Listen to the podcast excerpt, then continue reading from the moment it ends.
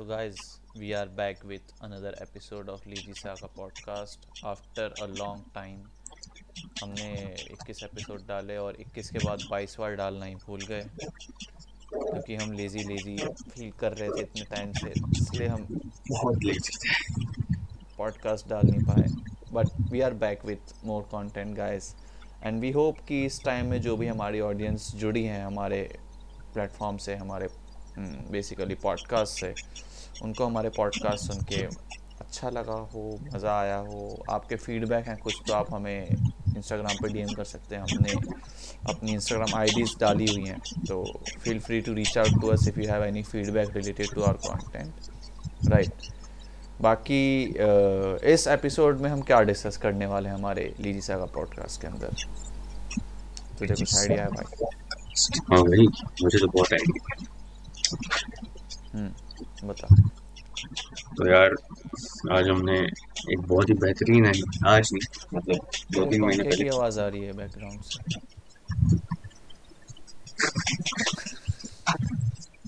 अरे भाई ना छोड़ दो, कोई बात नहीं, रिकॉर्डिंग आवाज रहेगी. तू पंखा बंद कर दे, आगे तू बात जो कर रहा था वो कंटिन्यू कर दे, कोई दिक्कत नहीं है. हाँ तो यार लेजी बहुत खेल लिया, अब थोड़ा काम पे आते हैं. तो आज का हमारा कंटेंट होगा ब्लू लॉक, एक फुटबॉल बेस्ड एनीमे है जापानी सॉकर टीम के ऊपर. मतलब फर्स्ट टाइम मैंने कोई ऐसी स्पोर्ट्स एनीमे देखी जिसमें इतना ज़्यादा, एक तो ऑब्वियसली जो जापानीज होते हैं एनीमे में, जो इनके स्पोर्ट्स एनीमेज होते हैं, इनमें बहुत ज़्यादा पैशन वाला जो एलिमेंट है इतना डाल देते हैं, है ना वो, और मतलब इतना तगड़ा लगता है कि मतलब एक बंदा अपने एंड से पूरी एकदम 200% दे रहा है अपने उसमें, तो वो चीज़ बहुत मस्त लगती है. जैसे हाईलाइट करते हैं ये वो चीज़, प्लस उसमें एक जैसे ब्लू लॉक में इन्होंने डीमन वाला एलिमेंट डाला कि you are seeking a demon, मतलब ईगो. तो ब्लू लॉक बेसिकली बोल ये लोग बेसिकली क्या था ना, प्रोजेक्ट स्टार्टिंग जब हुई इसकी थी भाई, एक बंदा दिखाया उन्हें जो कि मेन हमारा प्रोटैगनिस्ट है इसागी योइची. तो भाई वो दिखा रहा है वो अपने स्कूल लेवल पे खेल रहा है फुटबॉल, और एक टीम एक गोल चाहिए तो उसके स्कूल को जीतने के लिए, अगर वो गोल मार देते तो उसके स्कूल जीत जाते और वो नेशनल लेवल्स पे खेलते कुछ. लेकिन वो जब लास्ट टाइम पे जब स्ट्राइक करने वाला होता है, वो स्ट्राइकर होता है बेसिकली, वो स्ट्राइक करने वाला होता है बॉल, तो वो उसकी गट फीलिंग होती है ना, उसके साथ में उसका एक और प्लेयर आ रहा था दूसरे साइड में, तो उसने डायरेक्ट खुद गोल ना मार के वो जो एट द मोमेंट उसने एकदम फाइनल डिसीजन दिया कि भाई वो अपनी टीम वाले को पास करेगा एंड हाँ, और उससे कि शायद वो गोल मारते, लेकिन वो बंदा मिस कर जाता है.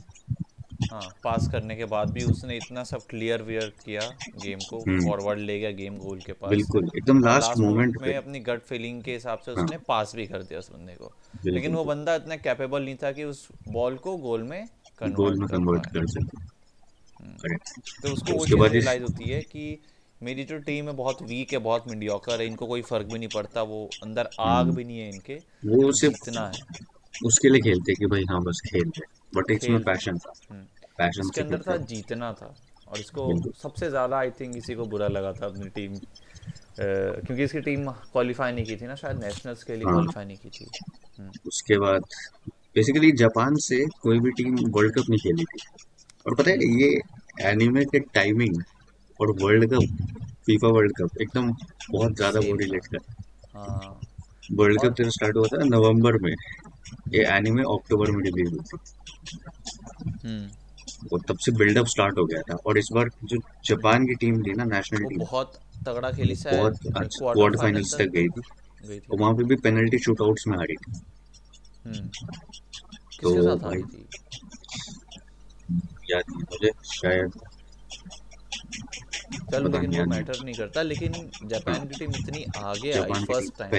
हाँ. मैंने तो पहली बार देखा फीफा में जापान इतनी आगे आई है.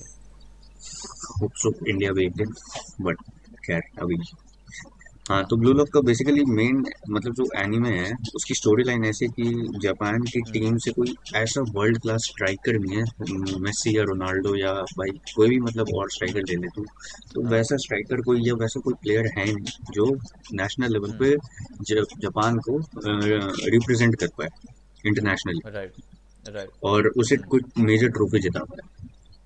तो बेसिकली ब्लू लॉक का जो एम है वो है कि एक ऐसा स्ट्राइकर प्रोड्यूस करे जिसके थ्रू भाई वो उन्हें कोई मेजर ट्रॉफी जीते या वर्ल्ड कप के उसमें वो जा पाए और मे भी जीत पाए। एम उनका मेन यही है कि एक world class top class player total ऐसे करते हैं 300 जो एथलीट होते हैं ना इनके 300 स्ट्राइकर्स मेन जो जापान में, हाँ जापान के अंदर बिल्कुल जितने भी बेस्ट स्ट्राइकर्स हैं उन सबको एक लेटर आता है कि लेटर से इनविटेशन मिलता है कि ब्लू लॉक प्रोजेक्ट है and you are selected for that. तो फिर उसके बाद ये सारे पहुंचते हैं तो भाई अब सबको लगता है कि भाई एक दो का सिलेक्शन हुआ होगा या 10-15, तो भाई वहाँ जाते देख 300 बंदे और वहाँ पे भाई हाँ जो फिर ब्लू लॉक का मेन वो होता है ना क्या कहते हैं वो जो हैंडल करता है ईगो, ईगो क्या नाम था, जिनपिचा जो भी नाम क्या नाम था यार मैं ईगो जेन उसका नाम था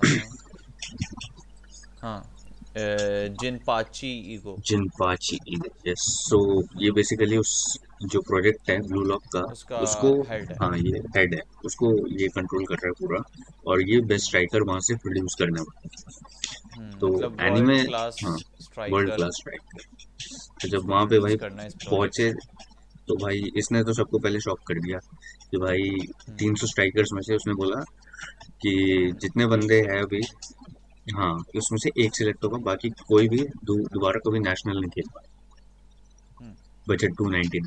भाई सोच तेरी हालत क्या होगी अगर तू 300 बंदों के रूम बोले सिर्फ एक ही होगा।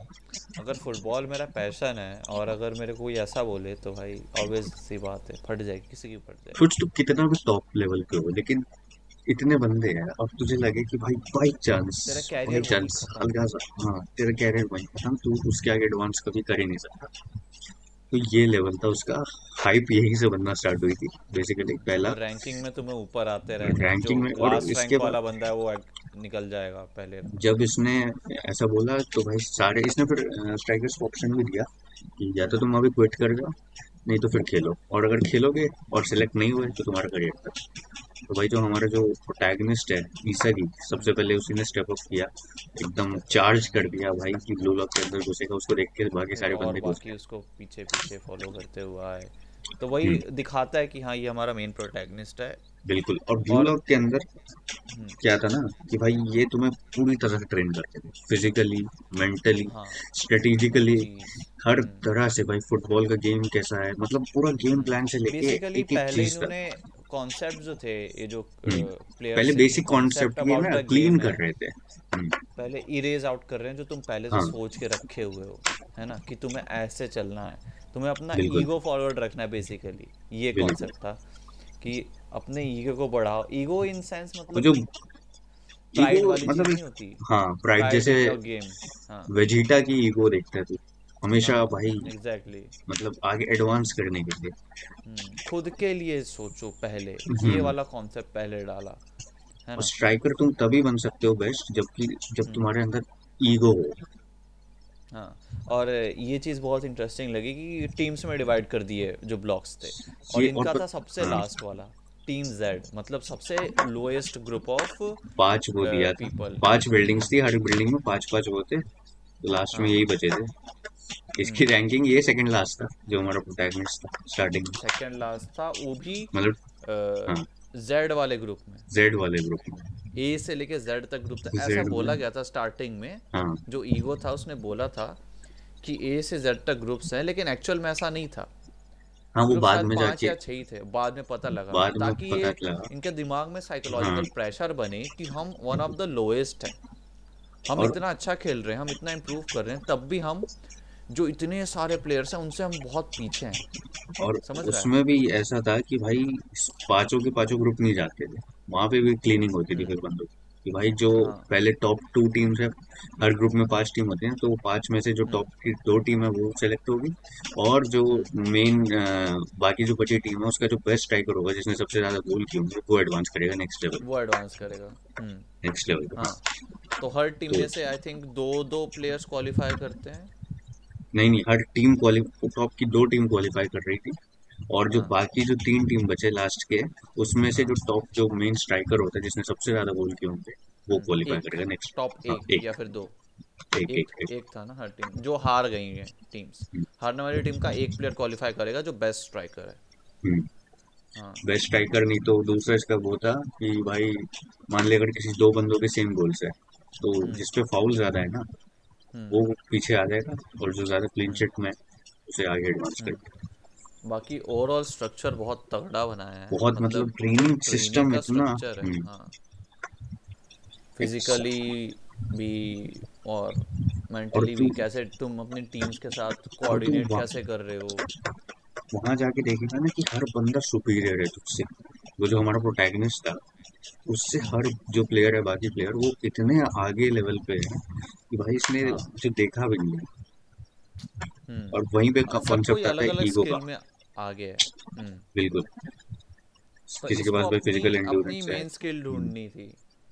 हां, इसको अपनी स्किल नहीं पता थी मेनली, बाद में उसको बाकी सारे को अपनी स्ट्रेंथ्स पता थी। मैनिपुलेशन, थर्ड आई जो कहते हैं। तो इनिशियली कॉन्सेप्ट ऐसे स्टार्ट होता है कि सबके पास अपनी अपनी स्किल्स हैं, सब अपनी अपनी स्किल्स को मास्टर करने की कोशिश कर रहे हैं, और कैसे सब आपस में अपनी स्किल्स को मास्टर करके टुगेदर लाके गोल में कैसे कन्वर्ट कर सकते हैं। सब अपना बेसिकली ईगो ढूंढ रहे हैं, मेन पर्पस क्या है भाई, गोल मारना। तो ये तो इनिशियल जो फर्स्ट गेम्स हुए उनका था, जब इसकी पहली टीम थी वो। फिर जब बाद में सेकंड राउंड थर्ड राउंड में जब ये क्वालिफाई करते हैं, जब सेकंड राउंड में सब डिवाइड हो जाते हैं, 3-3 का जब होता है भाई, वहां से जो तगड़ा पकड़ता है ना वो सेकंड। बेसिकली इस जो एनीमे आया है वो 2 पार्ट में डिवाइड है, 24 एपिसोड्स थे टोटल। पहला पार्ट 12 एपिसोड में, फर्स्ट सिलेक्शन जो था ये पूरा जितना तूने अभी कैरेक्टर इंट्रोडक्शन वगैरह देखा ये वो, और जितना भी जो पूरा फर्स्ट सिलेक्शन जो टीम में खेलते थे हम 11 बंदे, उसका वहां तक फर्स्ट सिलेक्शन आता है। और सेकंड सिलेक्शन में भाई वो जो 3-3 के बंदे 4-4 के वैसे में खेलते हैं, तो वो सेकंड सिलेक्शन है। वो दूसरा फेज है इस एंड में का,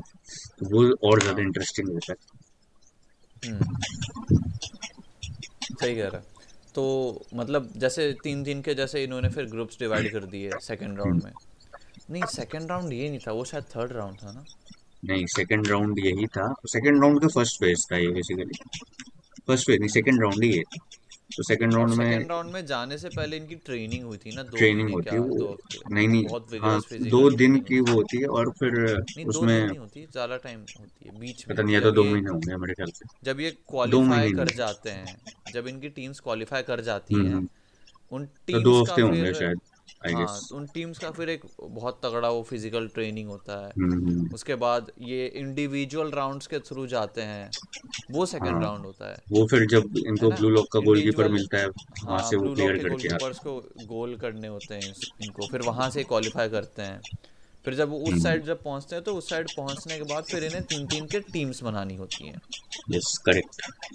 और जो हमारा प्रोटैगनिस्ट होता है वो उसके साथ आता है, एक तो बाचेरा और बाचेरा होता है, और नागी।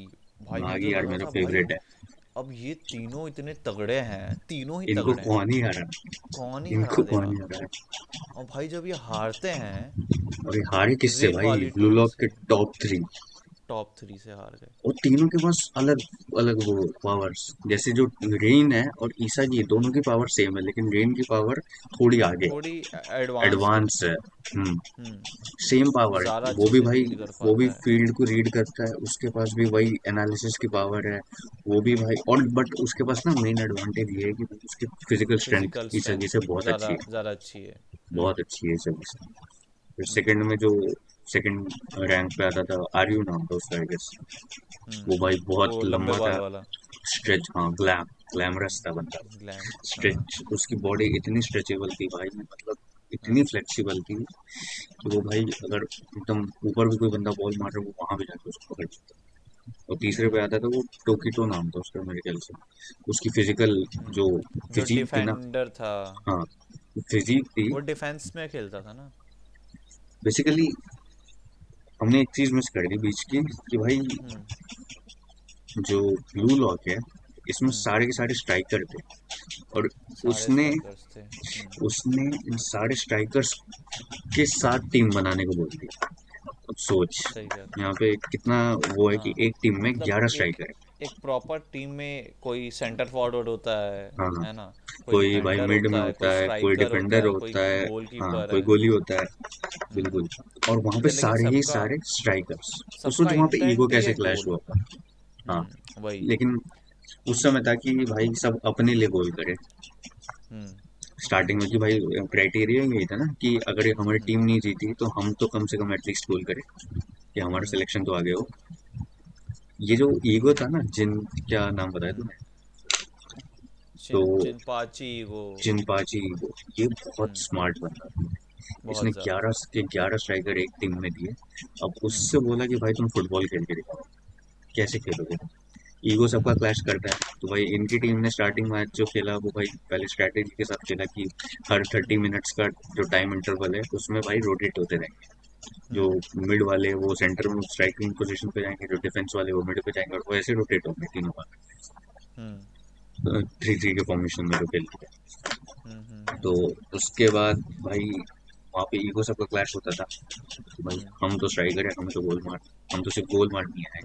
और आगे वहाँ पे ना इसने बोला, तब ना ये पहला मैच अपना बुरी तरह से हार गया था।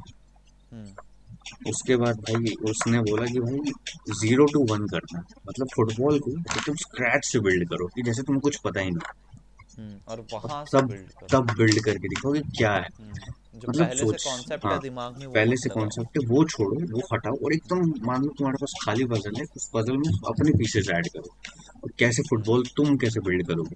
तो जो बंदे पहले सोलो खेल रहे थे ना कि अपने ईगो में अपना गोल मारना, वो वहाँ पर ट्रांसफॉर्मेशन हो गया। तब वो टीम वर्क, मतलब सोच रहा है 0-1 वो पहला प्रोसेस होता है, सिर्फ पहला स्टेप है। अगर तू 0-1 सबसे डिफिकल्ट है, अगर तू 0-1 कर लेगा पता, तो भाई 1 से 100 तक पहुंचने में तुझे बहुत आसानी होगी।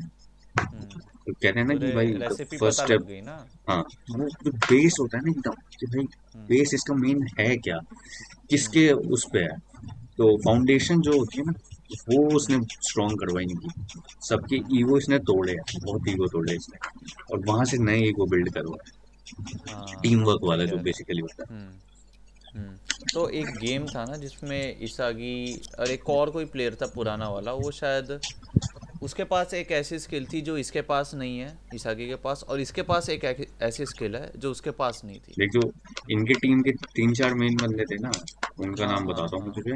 एक था कुनिगामी, येलो बाल वाला लंबा सा, फिजिक बहुत तगड़ी थी उसकी, जो स्ट्राइक जिसने पहला गोल किया था सबसे। भाई वैसे कैरेक्टर्स बहुत सारे हैं, काफी सारे कैरेक्टर्स, तगड़े इंप्रेसिव कैरेक्टर्स। और फिर मतलब इसकी टीम में मेजरली 4 कैरेक्टर थे जो हाईलाइटेड रहते थे ज़्यादा। एक तो वो कुनिगामी हो गया, एक इसागी हो गया, एक था बाचेरा, टर्बलिंग किंग बोलते, एक वो भाई जो बहुत वाला कौन सा था, चिगरी था, रेड बाल वाला, उसकी पावर थी भाई स्पीड। बाचेरा की पावर थी ड्रिबल बहुत अच्छा करता था, और जो कुनिगामी की पावर थी वो भाई उसकी स्ट्रेंथ, फिजिकल स्ट्रेंथ थी, स्ट्राइकिंग थी, वो डायरेक्ट शॉट बहुत अच्छा मारता। और इसागी की पावर इसको बाद में पता चला, मतलब वो धीरे धीरे वो अडैप्ट कर रहा है, हाँ स्पेशल अवेयरनेस थी। और भाई की मतलब पूरा रीड कैसे वो कंट्रोल करता था बेसिकली। तूने मेसी को देखा कभी? हाँ, मेसी भाई ऐसे पिच कंट्रोल करता है ना, हाँ बिल्कुल, ये भी ऐसे ही कुछ करता है। तो और फिर जब इनका पहला मैच हुआ, उसका जो सामने का टीम का सिर्फ एक ही बंदा था जिन्होंने इनकी मार ली, बार होता, याद है, किंग बोलता था अपने आप को, सबको कंट्रोल करता था, सबको अपना कंट्रोल करता। भाई वो ऐसा प्लेयर था मतलब जो किसी की बात नहीं सुनता था, किसी को मतलब अपने ही गेम खेलता था। लेकिन एक पॉइंट ऐसा आता है जब प्रोटैगनिस्ट है जो अपना मेन, क्या नाम है उसका, इसागी, कैसे उसके ही गेम में उसको कैसे बीट करता है, उसी का यूज करके फिर गोल करता है। वो तो एकदम लास्ट में जब फाइनल मैचेस आ रहे हो, सेकंड सिलेक्शन में, हाँ तो सेकंड स्टेप हो जाता है उसके ईगो के, मतलब जो मेन कैरेक्टर है वो अपने आप को बार-बार चैलेंज करता है, हाँ चैलेंज करता है, प्लस अपने को जो उसका थॉट प्रोसेस है बार बार उसको तोड़ता है जीरो और नया कंस्ट्रक्ट करता है। हाँ ये जो मेन पावर है देख, इसको जो इसी के टीम का एक बंदा था नारू आया जिसने सेकंड फेज में एनिमे के जब 2v2 हो रहा था तो इसने बोला था कि भाई इसको इसकी पावर ये थी कि भाई ये अडैप्टेबिलिटी का जीनियस है, ये अडैप्ट करता है बहुत जीनियस ऑफ अडैप्टेबिलिटी। तो भाई ये जो स्किल थी ना इसके पास कि भाई देख ऐसे अगर मान ले कोई भी बंदा है उसके पास ईगो आ जाता है कुछ भी करने का कि भाई एक बार मैंने ये कर दिया मैं तो इसमें हो गया एक्सपर्ट हो गया ये होगा, वो ना उसको चेंज करना नहीं चाहता, वो दूसरी चीज में अडैप्ट, मान ले कोई सिचुएशन कुछ और अलाउ कर रही हो वो अपने उस पर रिजिड है कि मैं तो अब ऐसा हूँ मैंने ये किया था पिछले बार अब भी मैं यही करूँ। तो भाई इसागी के केस में ये बिल्कुल अपोजिट है, उसने जो सक्सेस या जो भी स्किल्स डेवलप की थी विद टाइम वो उसको मोल्ड करके अडैप्ट कर सकता था दूसरी चीज कर दिया। हाँ बिल्कुल गेम, और यही उसकी बहुत बड़ी पावर है कि भाई वो कभी भी। और यहाँ पे एक और कॉन्सेप्ट आता है कि दो जो प्लेयर्स हैं उनके बीच एक केमिकल रिएक्शन सॉर्ट ऑफ बोलते हैं, केमिकल रिएक्शन हो रहा है उनके ईगोज के बीच है ना, उनके स्किल्स के बीच, और उससे कुछ नया प्रोडक्ट निकल के आ रहा है जो गोल बन रहा है ना अलग ही तरीके से। तो वो बहुत इंटरेस्टिंग कॉन्सेप्ट लगा एक मुझे। और इसके अलावा एक और चीज थी एग्जैक्टली मुझे याद नहीं आ रहा क्या था, वो इसी से रिलेटेड था कुछ। हाँ याद आया, तो जो ईगो है वो एक चीज़ बोलता है कि अगर तुम एक इम्पॉसिबल गोल क्रिएट कर भी रहे हो है ना, मतलब मान लो केमिकल रिएक्शन हुआ एंड मतलब तुमने एक बहुत बढ़िया गेम प्ले किया and you converted it to the goal, तो फिर वो बोलता है कि क्या तुम उस सेम सिचुएशन को रिक्रिएट कर सकते हो। ये वाला कॉन्सेप्ट बोला था ना उसने कि अगर तू बार बार एक ही सिचुएशन को एक ही तरीके से रिक्रिएट कर सकता है, उस गोल को तू फिर से रिक्रिएट कर सकता है बेसिकली, तब तू एक्चुअल में जीनियस है उस चीज़ का। क्योंकि एक बार तो तुक्का लग सकता है, दूसरी बार भी मिस्टेक से हो सकता है, लेकिन अगर तू बार बार उस चीज़ को रिक्रिएट कर सकता है इसका मतलब तू एक्चुअल में उस चीज़ का जीनियस है। और वही तो बोलता है कि भाई जब जिस मोमेंट पे अवेकन होते मतलब जो भी कैरेक्टर है जब जिस मोमेंट पे उसका भाई ब्रेक थ्रू होता है और वो मतलब एकदम जैसे उसकी पावर्स निकल के आती है तो भाई उसी मोमेंट में उसको पता चलता है कि भाई ये मतलब क्या कर सकता है, रियल पर्सनैलिटी उसकी क्या है, और फिर ये उसको यूज कैसे करके अपने गेम में मतलब अडेप्ट कर सकता है दूसरी चीज। हाँ तो जैसे फिर जब वो रिन का कैरेक्टर आता है भाई, जब उसको इंट्रोडक्शन होता है कितना तगड़ा लगता है, एक बॉल हवा में मारता है फिर हवा में बॉल फिर दूसरी बॉल मार देता है उस बॉल पे और दोनों क्लैश होती है, क्लैश हो जाती है, इतना प्रिसाइज है, इतना टू द पॉइंट है। पहले थोड़ा घमंडी जैसा लगता था स्टार्टिंग में, बाद में लेकिन सही कैरेक्टर है, अच्छा कैरेक्टर है, उसको अपने बेसिकली उसके भाई को बीट करना है ऐसा कुछ है ना। उसका भाई नेशनल्स में जापान का प्लेयर है लेकिन वर्ल्ड लेवल जापान का प्लेयर है लेकिन जापान में नहीं खेलता, जापान में नहीं खेलता, वो क्लब फुटबॉल खेलता है बाहर दूसरी कंट्री के लिए, स्पेन वगैरह के लिए शायद।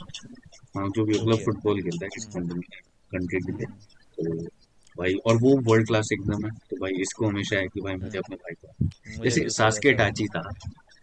हाँ हाँ वही वही इटाची अलग लेवल पर, सासके इधर सासके को बीट करना था वही है सेम कॉन्सेप्ट है, नारुतो नहीं है ब्लू लॉक है, नारुतो अलग डिस्कस करेंगे। इसमें अपने अंदर के जो डीमंस है वो बाहर आते हैं उसे हम खुला छोड़ते हैं। ये जो डीमन वाला कॉन्सेप्ट था ये बाचेरा लाया था ना, बाचेरा के अंदर एक डीमन था अलग जो उसने इसागी को वो लास्ट गेम में कैसे डिवावर हुआ, उसको ऐसा लगा कि ये दोनों मुझे क्रश करके आगे बढ़ गए।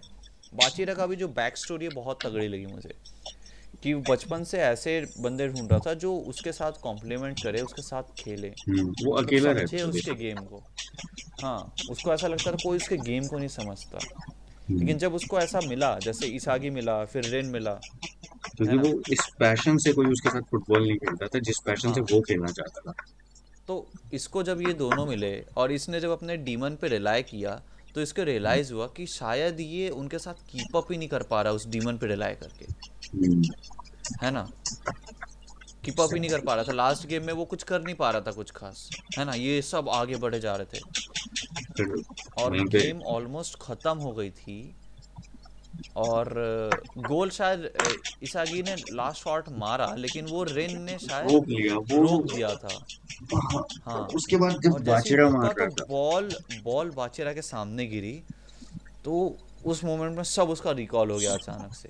और रिकॉल करते वो सबको ड्रिबल करते हुए आगे पहुंच ही गया, लेकिन तब तक जो रिन था, हाँ, वो जो रिन कह रहा हूँ इसागी, फिर उस मोमेंट में ना इसागी नहीं, बाचेरा फिर अपने आप को रिडिस्कवर करता है उस मोमेंट पे। बिल्कुल। और वहीं से भाई हटा देता है डीमन को, अवेकनिंग होती है उसकी।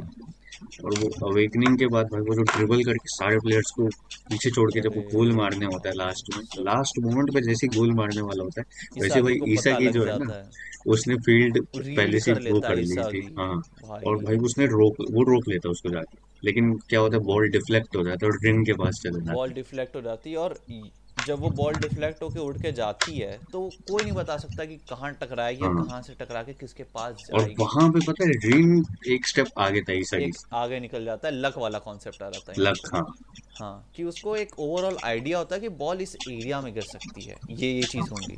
सोच रहा है भाई कितना एकदम चेस का दिमाग लग रहा है इसमें, प्रॉपर पूरा फील्ड रीड कर रहा है भाई कि अगला आगे की तरफ स्टेप्स क्या हो सकते हैं। सोच रहे एक गेम प्ले ही उसने क्रिएट कर दिया है। उसमें ये इंक्लूडेड है कि बाचेरा की अवेकनिंग होगी, वो ड्रिबल करके सबको बीट करेगा और उसको, हाँ, इसागी रीड कर लेगा।